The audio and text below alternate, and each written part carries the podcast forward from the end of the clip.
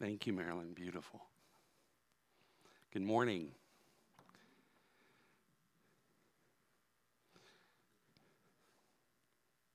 Thank you. We're good. Okay.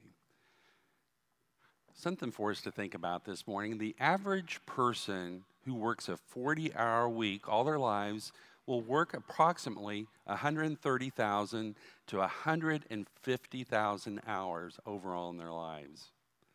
That amounts to literally working 15 to 17 years of your life nonstop.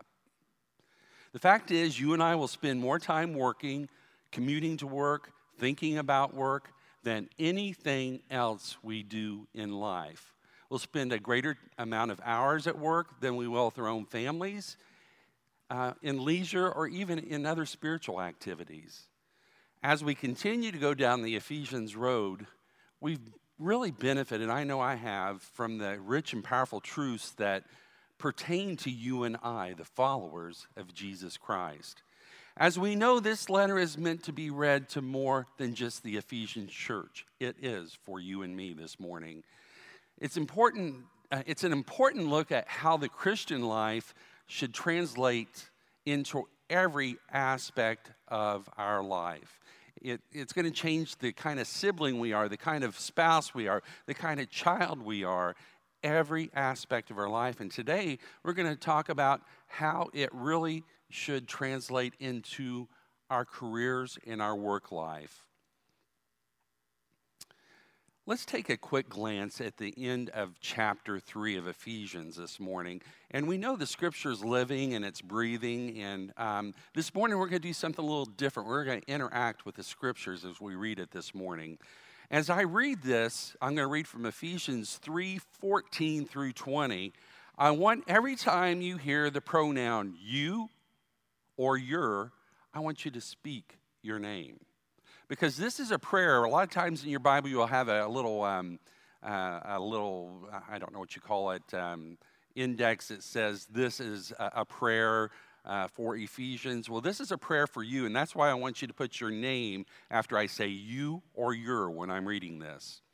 It starts in verse 14. It says, For this reason I kneel before the Father, from whom every family in heaven and on earth derives its name verse 16 pray that our out of his glorious riches he may strengthen you your name david with power through his spirit in your david's inner being so that christ may dwell in your hearts through faith. And i pray that you being rooted and established in love, may have power together with all the Lord's holy people to grasp how wide, how long, how high, how deep is the love of Christ. And to know this love that surpasses knowledge, that you may be filled to the measure of all God's fullness.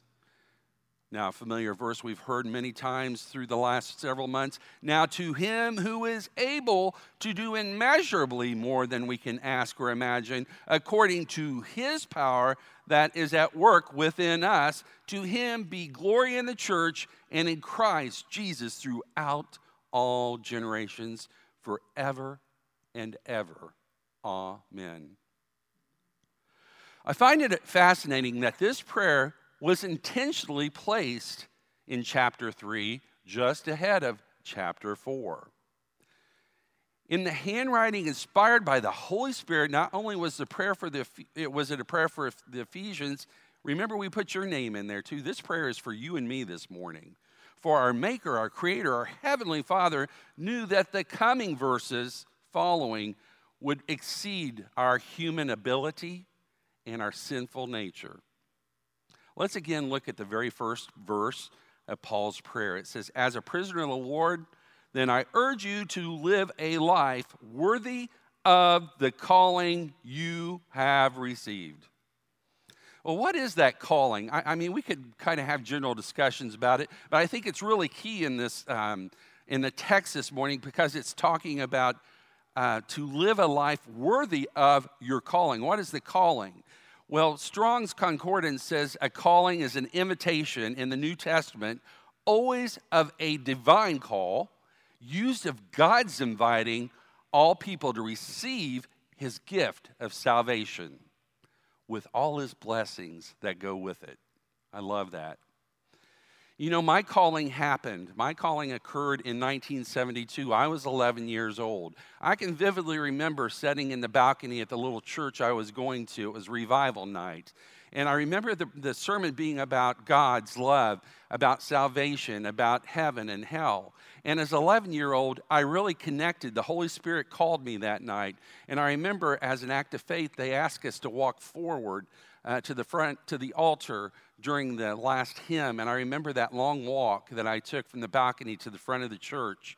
It was the beginning of a journey that I took, that that was the day I was called. Now, little did I know as an 11 year old what would lie ahead for me and what my journey would look like. I never fathomed that I would be in an accident in high school that should have taken my life. I would have never imagined that I would bury a son, both my parents, and all my siblings to be left alone. I never would have imagined I would have gone through in excess of 40 surgeries with losing many extremities in my right leg. I would have never dreamt that. But that calling prepared me for everything to that journey to March 21st, 2021. And I'm grateful for that. I invite you as we talk this morning to think, reach back in time, and remember the time that you were called. When that calling, how did it change your life? Your calling, I like to think of as our mission to or our journey. In scriptures, it talks about a lot of the calling, what our calling is, but I picked out a few to read to you today. The first one's in Matthew chapter 5. You are the salt of the earth. It's talking to you and I. But if the salt loses taste, how can it be made salty? It's no longer good for anything but to be thrown out and trampled on by men. You are the light of the world, a city situated on a hill cannot be hidden. No one lights a lamp and puts it under a basket, but rather on a lampstand and gives it light for all who are in the house. In the same way, let your light shine before men so that they may see your good works and give glory to your Father in heaven. Here's another part of the call that we're talking about. This one's going to be familiar to you. Sometimes we just take this for granted we don't think it includes us, but it's a calling. Matthew 28. 18 through 20. Then Jesus came near to them and said, This is before he's ascending to heaven. All authority has been given to me, Jesus, in heaven and on earth. Go, you, therefore, and make disciples of all nations, baptizing them in the name of the Father, the Son, and the Holy Spirit. Not only that, but teaching them to observe everything I have commanded you before I'm ascended to earth. We've got the, the proof of that in the scriptures. And rem- remember, I like this, and remember, I am with you always to the end of age. Ephesians 2:10. We are God's masterpiece. I believe I got to preach on that. I've never been a masterpiece in my life, and I'm thrilled to death that God sees me as one.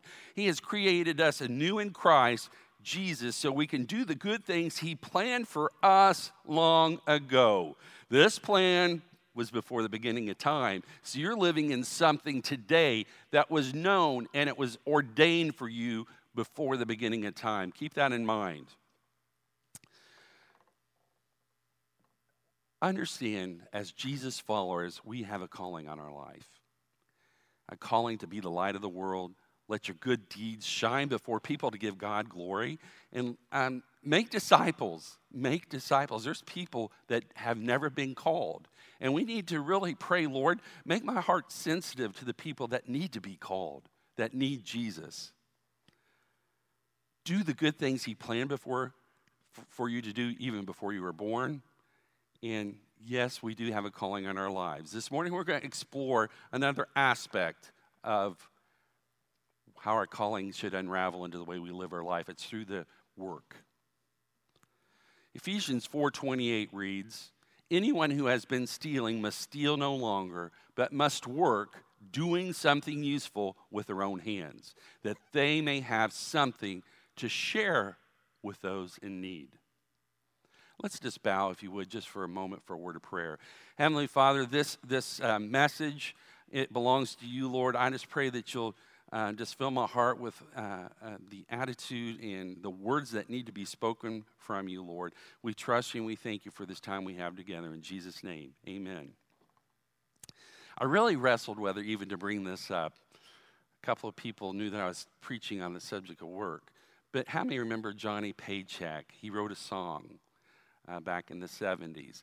And it was, it was discussed, it was from the employee to the employer uh, about his job. He says, You can take this job and aggressively put it somewhere where it shouldn't be. Do you remember that song? You can take this job and move it along. Okay, I did it. So, okay, there you go, Jake. Okay. How many have ever prayed for God to move you to a different job? I know I have. Lord, this I want this job I'm applying for so badly. Please, Lord, please, please, please. And I've actually gotten the job. He answered it and it went where I was supposed to be at all. Um, sometimes we pray for a dip, different job, and God says, "Not yet, not yet. You're going to wait. There's another. There's something for you there." And sometimes God just says flat out no to a different job. Some people wish they didn't have to work. They think it'd be great just to do as they please, but that's not really good either. Uh, years ago, there was an experiment done with a hive of bees that uh, they took hives of bees to a warm climate in uh, Barbados, and right away the bees went to work because intuitively they knew that they had to gather honey for the winter. You know, they do, did what they knew they needed to do. Well, winter never came, and the bees became very, very lazy. And you know what the bees started doing after they didn't have to gather, gather honey anymore? They spent all their time flying around trying to find people to sting, stinging people. So I think somehow we're probably a lot like that too. If our hands aren't busy, we're, we're stinging folks. So as we continue our Ephesians journey, that 4 1, where we're told that we're calling, we know that the calling we receive should make us different. So I'm going to tell you about a little story today. I'm going to weave it through today of an ordinary guy. I love story about an ordinary guys because I'm an ordinary guy. You know, no superheroes. This is just his name's Al. Everybody knows Al. You probably work with an Al. Uh, it's about a man named Al Braca. Uh, he's 54 years old, and Al is from Middletown, New Jersey, and he was a deeply committed Christian who was a member of a non denominational church in New Jersey. He also was a vice president of the company he worked for. Um, he was a broker, high powered um, executive for that matter. But Al hated going to work. Now, I have to confess, I've hated going to work at times too. Not now, Jake. I really enjoy working with you. But um, there's been days I haven't really uh, been too fond of it that I have to talk myself into going. I'd be out in the parking lot, Lord, do I really, can I do this today? And I'm not kidding about that. That's very true. But um, um, Al, um, he couldn't stand the environment. Um, it was a world so out of touch with his Christian values. Al was not ashamed of Jesus, though, and he paid the price for taking up his cross daily, as Scripture tells us. A lot of people made fun of him because of his faith. They did cruel things like leave really vulgar screensavers on his computer and oftentimes generally disrespected him for his faith. They nicknamed him Rev. You know, okay, Rev, uh, what are you doing today? Yet they all knew that Al cared for them.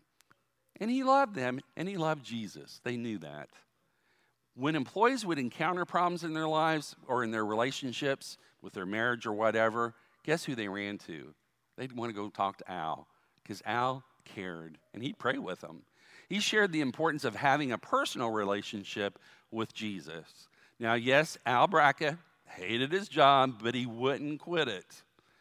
Al was convinced that Jesus wanted him to stay where he was, to be a light in the darkness. Well, we'll get back to Al here in a little bit. But that brings one thing aspect of what's a biblical perspective of our job. I really believe through Scripture, Jesus expects us to obey our bosses. That's not always fun. Not always fun. Colossians 3:22 that brother Tim wrote it said read to us it said bondservants obey in all things your masters according to the flesh not with eye service as men pleasers but in sincerity of heart fearing God. Well, the Greek word translated um, obey is actually a combination of Greek words for listen and under. So it means to get under the authority of your master and listen to what he tells you to do. Working conditions of slaves in those days, from what we can study scriptures, it was horrible. And they th- think how these words would have sounded to a slave, much less, you know, anyone else. But a slave uh, who was being mistreated and abused. Slaves, obey your masters in everything, and to be faithful, a faithful testimony to Jesus. Paul says it is to give willing obedience to those under whom you work. So that's powerful. Regardless of what their character is, regardless of who they are, what their values are, Christians are not to obey sim- simply when they feel like it. They don't obey only when employers are fair and reasonable. Can't say that. They are to obey in everything at all times. The only exception, of course, being when they, they're instructed to do, do something outside of God's word. That goes without saying. But if they tell you to do something that isn't unbiblical, God wants us to obey them.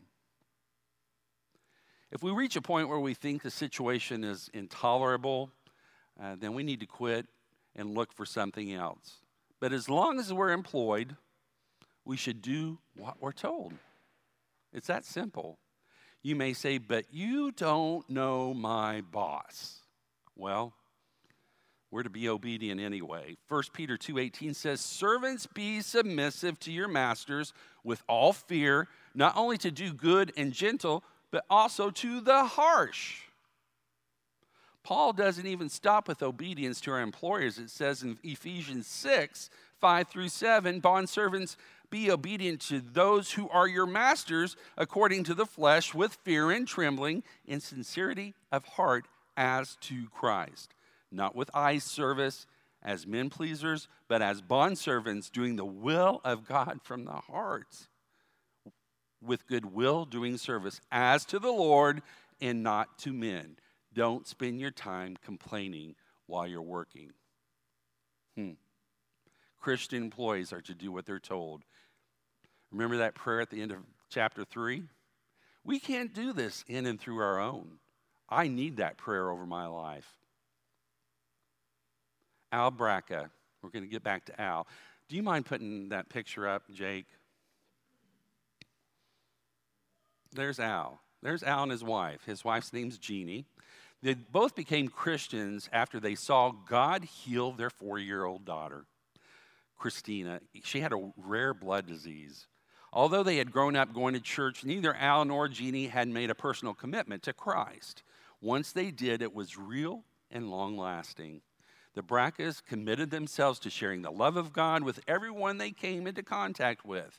They became actively involved in their local church, leading several couples' fellowship groups. Al was appointed as a deacon and charged with overseeing the discipleship of the new believers that were in their body of believers. He was full of joy. He was a fun guy to be with. He was an ordinary guy, but he was always looking to live life to the fullest. And he was a great husband, a great father, and a great example to all the people around him. He lived to serve the Lord and to serve other people. That's what I want to be about. You know, the two greatest commandments to love the Lord with your heart, soul, and mind, to love others. I believe that's what Al did.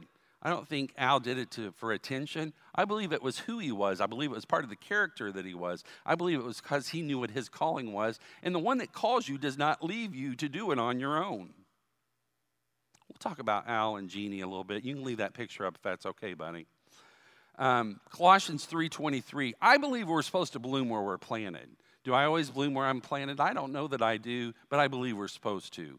Colossians 3:23, whatever you do, do it heartily as unto the Lord and not to men. I quote that verse a lot. The Bible says to do it heartily. That means give it everything that you have. Everything you've got to give, do it heartily.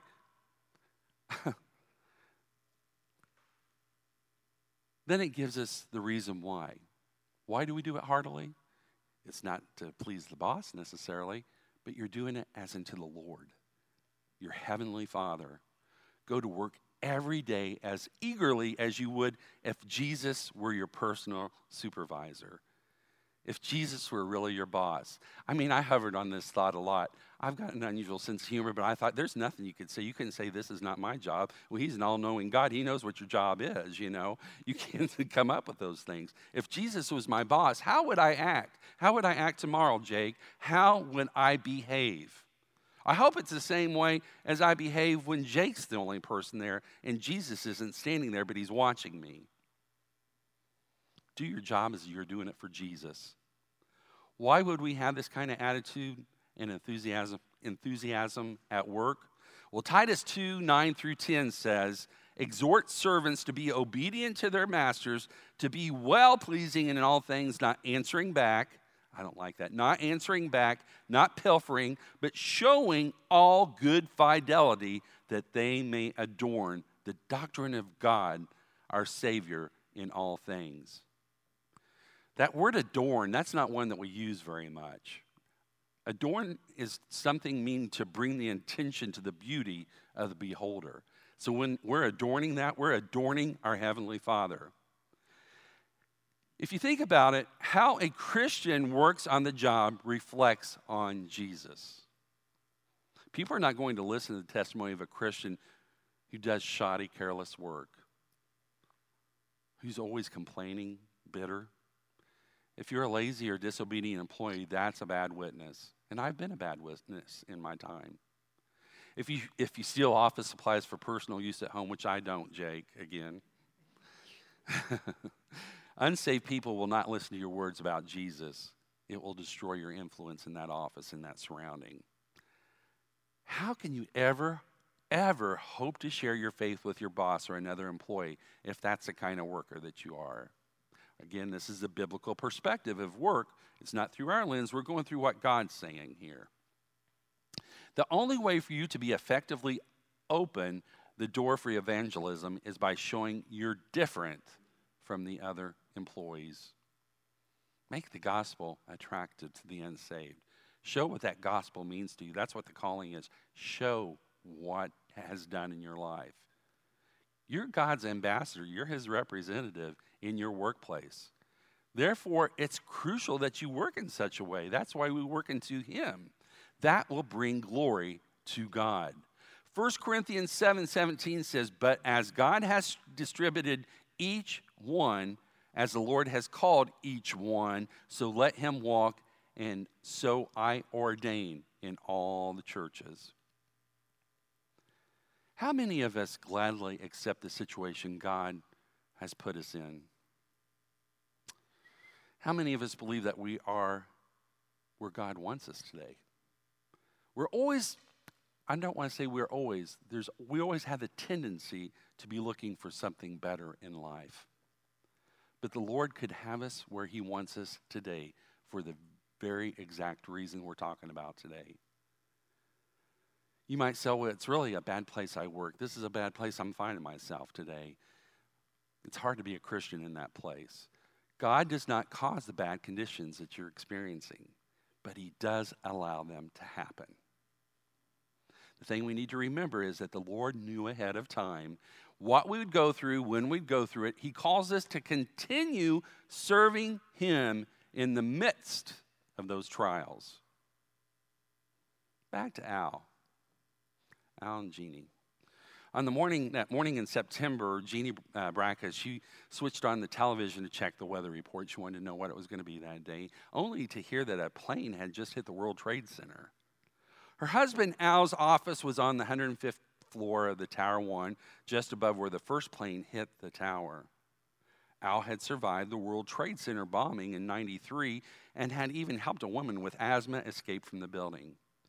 Jeannie knew that Al would do the same thing this time.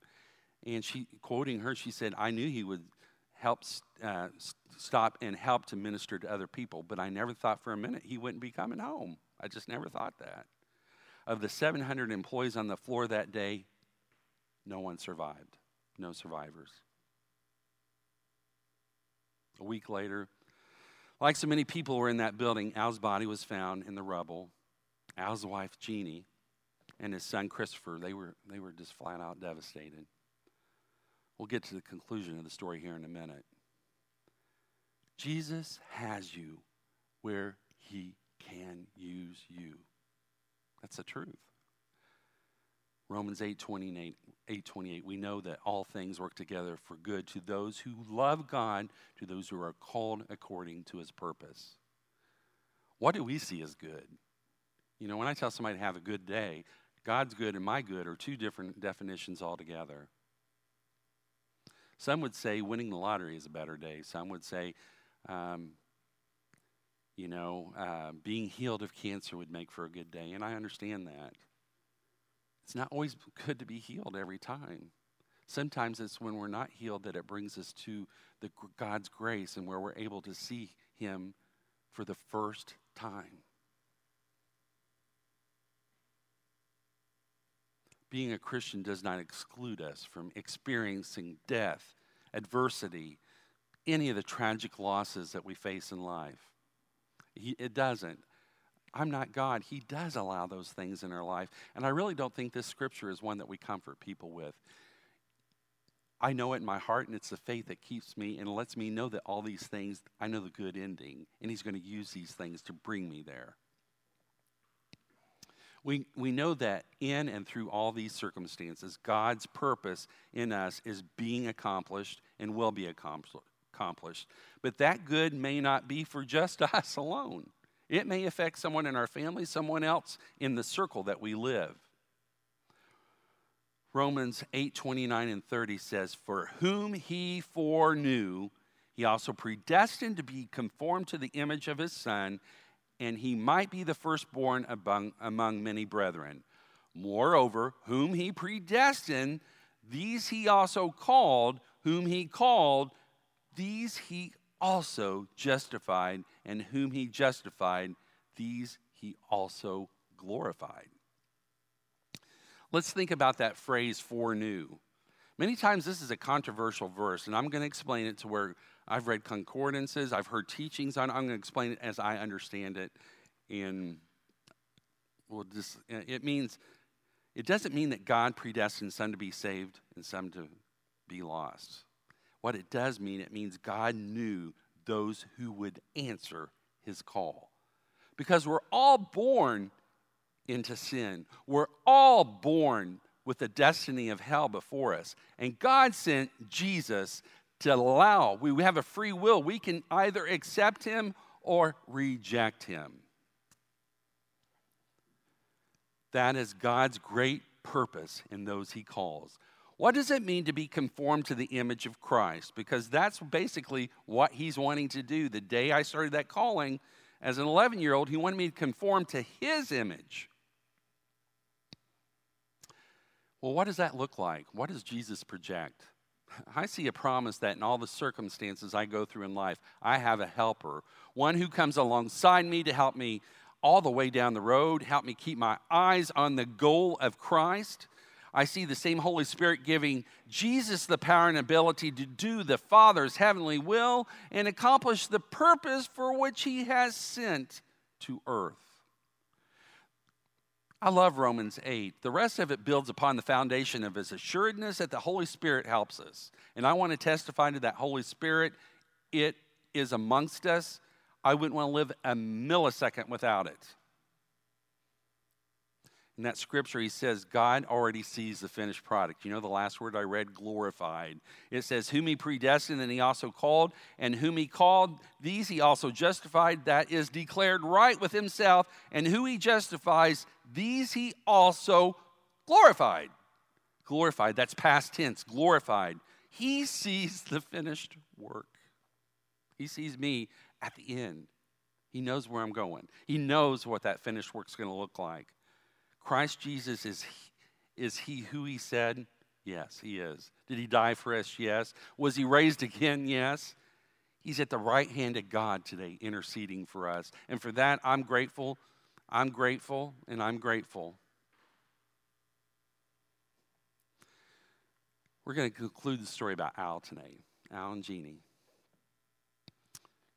A week later, like so many others who were in that building, Al's body was found in the rubble. Al's wife, Jeannie, and his son, Christopher, again, were devastated. Then the reports began to trickle in from friends and acquaintances. Then the reports began. As it turns out, the, the story has been confirmed through many multiple sources that some people on the 105th floor that day had made a last call or sent an email to loved ones saying that a man was leading people in prayer on that 105th floor on September 11th. A few referred to him as Al, didn't know his last name. Al's family learned that Al had indeed been ministering to people during the attack. When Al realized that they were all trapped in the building and would not be able to escape, Al shared the gospel with a group of 50 co workers and led them in prayer. These were the people that Al had prayed for regularly for years without much success. Now they were praying together in their last moments in the name of Jesus. This news came as no surprise to Al's wife, Jeannie. She knew. And on that fateful day, on September 11th, 2001, in the midst of chaos, Al's co workers looked to him, and Al delivered. His son, Christopher, says he loved to lead people to Christ. That takes away a lot of the hurt and pain. Do you think Jesus had a reason for Al keeping a job that he hated? I know it now. There are countless people in our society who will never consider even going to church.